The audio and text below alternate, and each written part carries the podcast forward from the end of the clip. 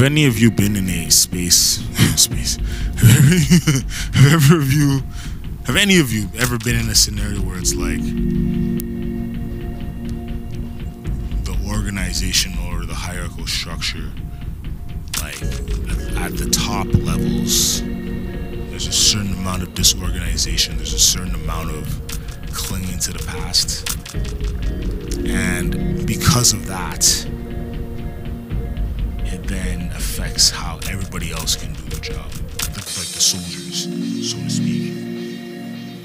So it affects how the, the okay. Let me not use soldiers because there's that there's more there's other soldiers who I'll refer to later, but um, it trickles down to the like supervisors, and then that trickles down to the foot soldiers, aka the bell ringers.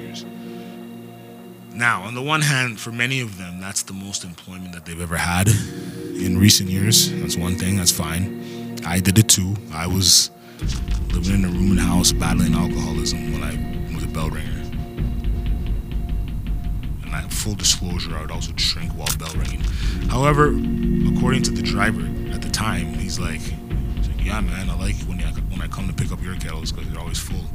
I'm like, good, probably because because I'm hating on, probably because I'm hating on some fucking uh, passers-by. She hit on me actually, but she was hoodie. She hit on me. She worked at Food Basics. She lived in Haringey, so it was like, yeah, I wasn't going anywhere. So, so anyway, um,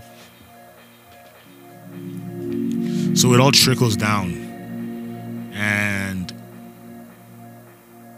you know it's weird. It's interesting how little, little responsibility people want to take the further down right?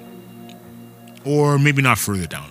How much little responsibility people want to take between bell ringers and the person directly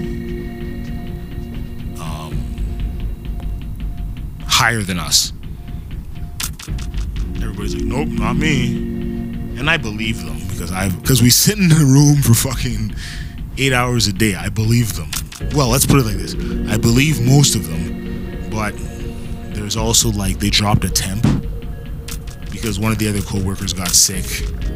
She may not have come back, but she did. Good for her. And but they got a temp in the meantime. So on the Wednesday of the, the person being sick the person was sick all week. So from Monday to Saturday, they were sick. So the person comes in and um, the flow is just, the dynamic is just totally thrown off. Like me and this kind of like the, me and like the OG Aboriginal woman who works there. she, me and her had a little flow going in our work, but then but then it got disrupted because now we have to teach her this temp how to operate things, how to like like what the system is and far as scheduling and like okay, we've divided it down into central, est, and west, east. But she's like, oh, what about what about these locations? I'm like, those locations used to exist. Those are the south end locations, but the organization has splintered down into three different sort of uh, sects, I guess you could say, three factions. So our faction deals with far west, far east, and then central west, central east, and then central, and then like the very beginning of the south end. And she's like, oh, okay. And then, but then she just like over, she was just booking people like, I don't know. It might not make, it's not going to be interesting for y'all, but like, okay, so imagine you go, okay, here's an, here's an analogy.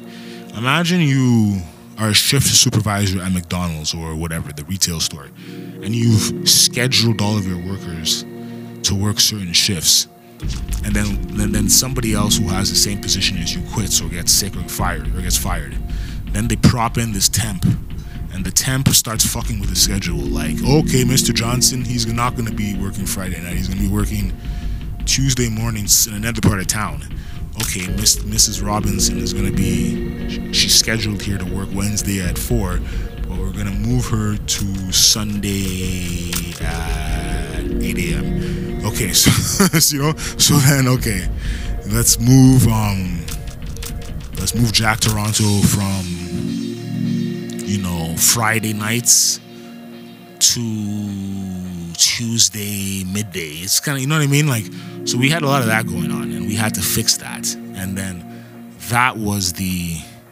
that whole scenario, that whole week long, more than a week because the person that got sick came back to find her shit in disarray. So it became this weird like everybody was snapping at each other and then I had to be like I had to remain the calm influence kind person. So yeah, so that's but the thing is as much as people I don't know, I don't, I don't really think they clown her, but she has a kind of vibe to her. She has a vibe of um of like a partying MILF. you know what I mean? Like that's her vibe. And but the thing is, and she like wears like boots and the clicking, click, click, click, click, click as they come down the hall. But the thing is, when she disappeared, shit almost came crashing down. Luckily, we had a backup, but had that backup not come, shit would have come crashing down. So anyway, um, fuck, I forgot what I was talking about here. Um, give me one second. Yeah, I know where I was going with that.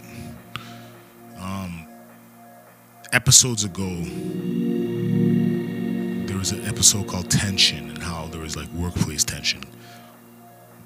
The inspiration for that rant was this particular scenario I'm describing. It's like things things were thrown off, and it's it, it. I mean, once we got this is the thing. That temp ended up turning out to be really good, but you can imagine you're a temp. They tell you go here today. You know how temp agencies work. You're washing dishes, you're scrubbing floors, you're filing papers, and then now you're supposed to be on the phone all day calling people to confirm shifts, and you have no clue what the fuck is, is going on. Meanwhile, the person, the temp had only been in Canada five weeks. They had lived in Canada before, but this particular stint, they had only been there five weeks.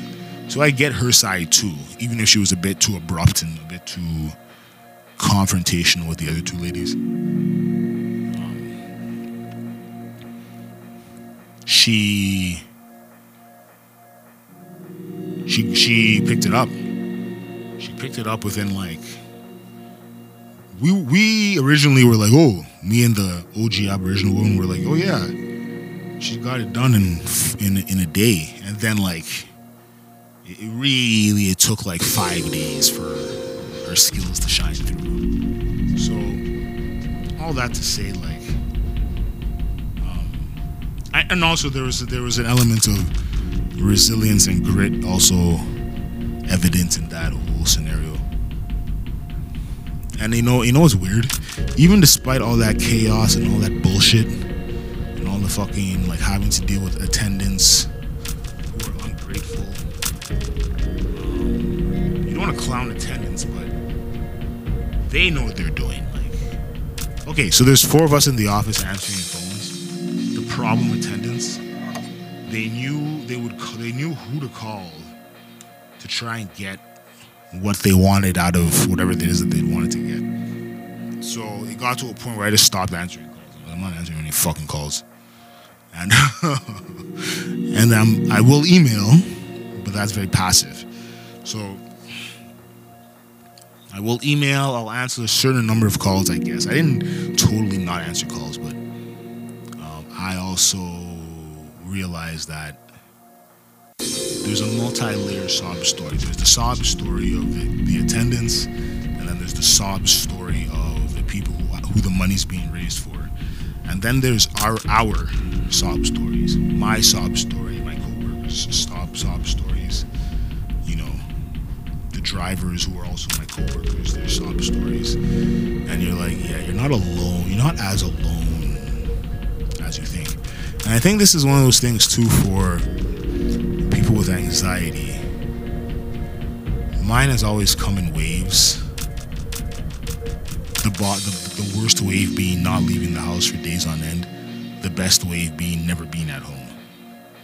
But I think one thing with these conventional work environments, especially in a shelter where like they don't give a shit about like dress code or you know anything. they care about because Salvation Army is like it, it's founded upon the Christian principles. Other than that, and like you can't drink, but you can smoke on you know pro- property. You can swear. You can fucking wear whatever you want. It's not that. It's not strict at all. It's more of a. It's a general social service with the whole like Christian thing kind of like shoehorned on top of it for the new generation. So you know what I mean. So um, yeah. So my my evening is gonna be about. I gotta buy one more Christmas gift at Loblaws. Then I gotta go to this dinner which I've dodged for months. All right, have a good dinner. I think some people they like to have their pre-Christmas Eve dinner today, so enjoy, and um, I'll talk to y'all tomorrow.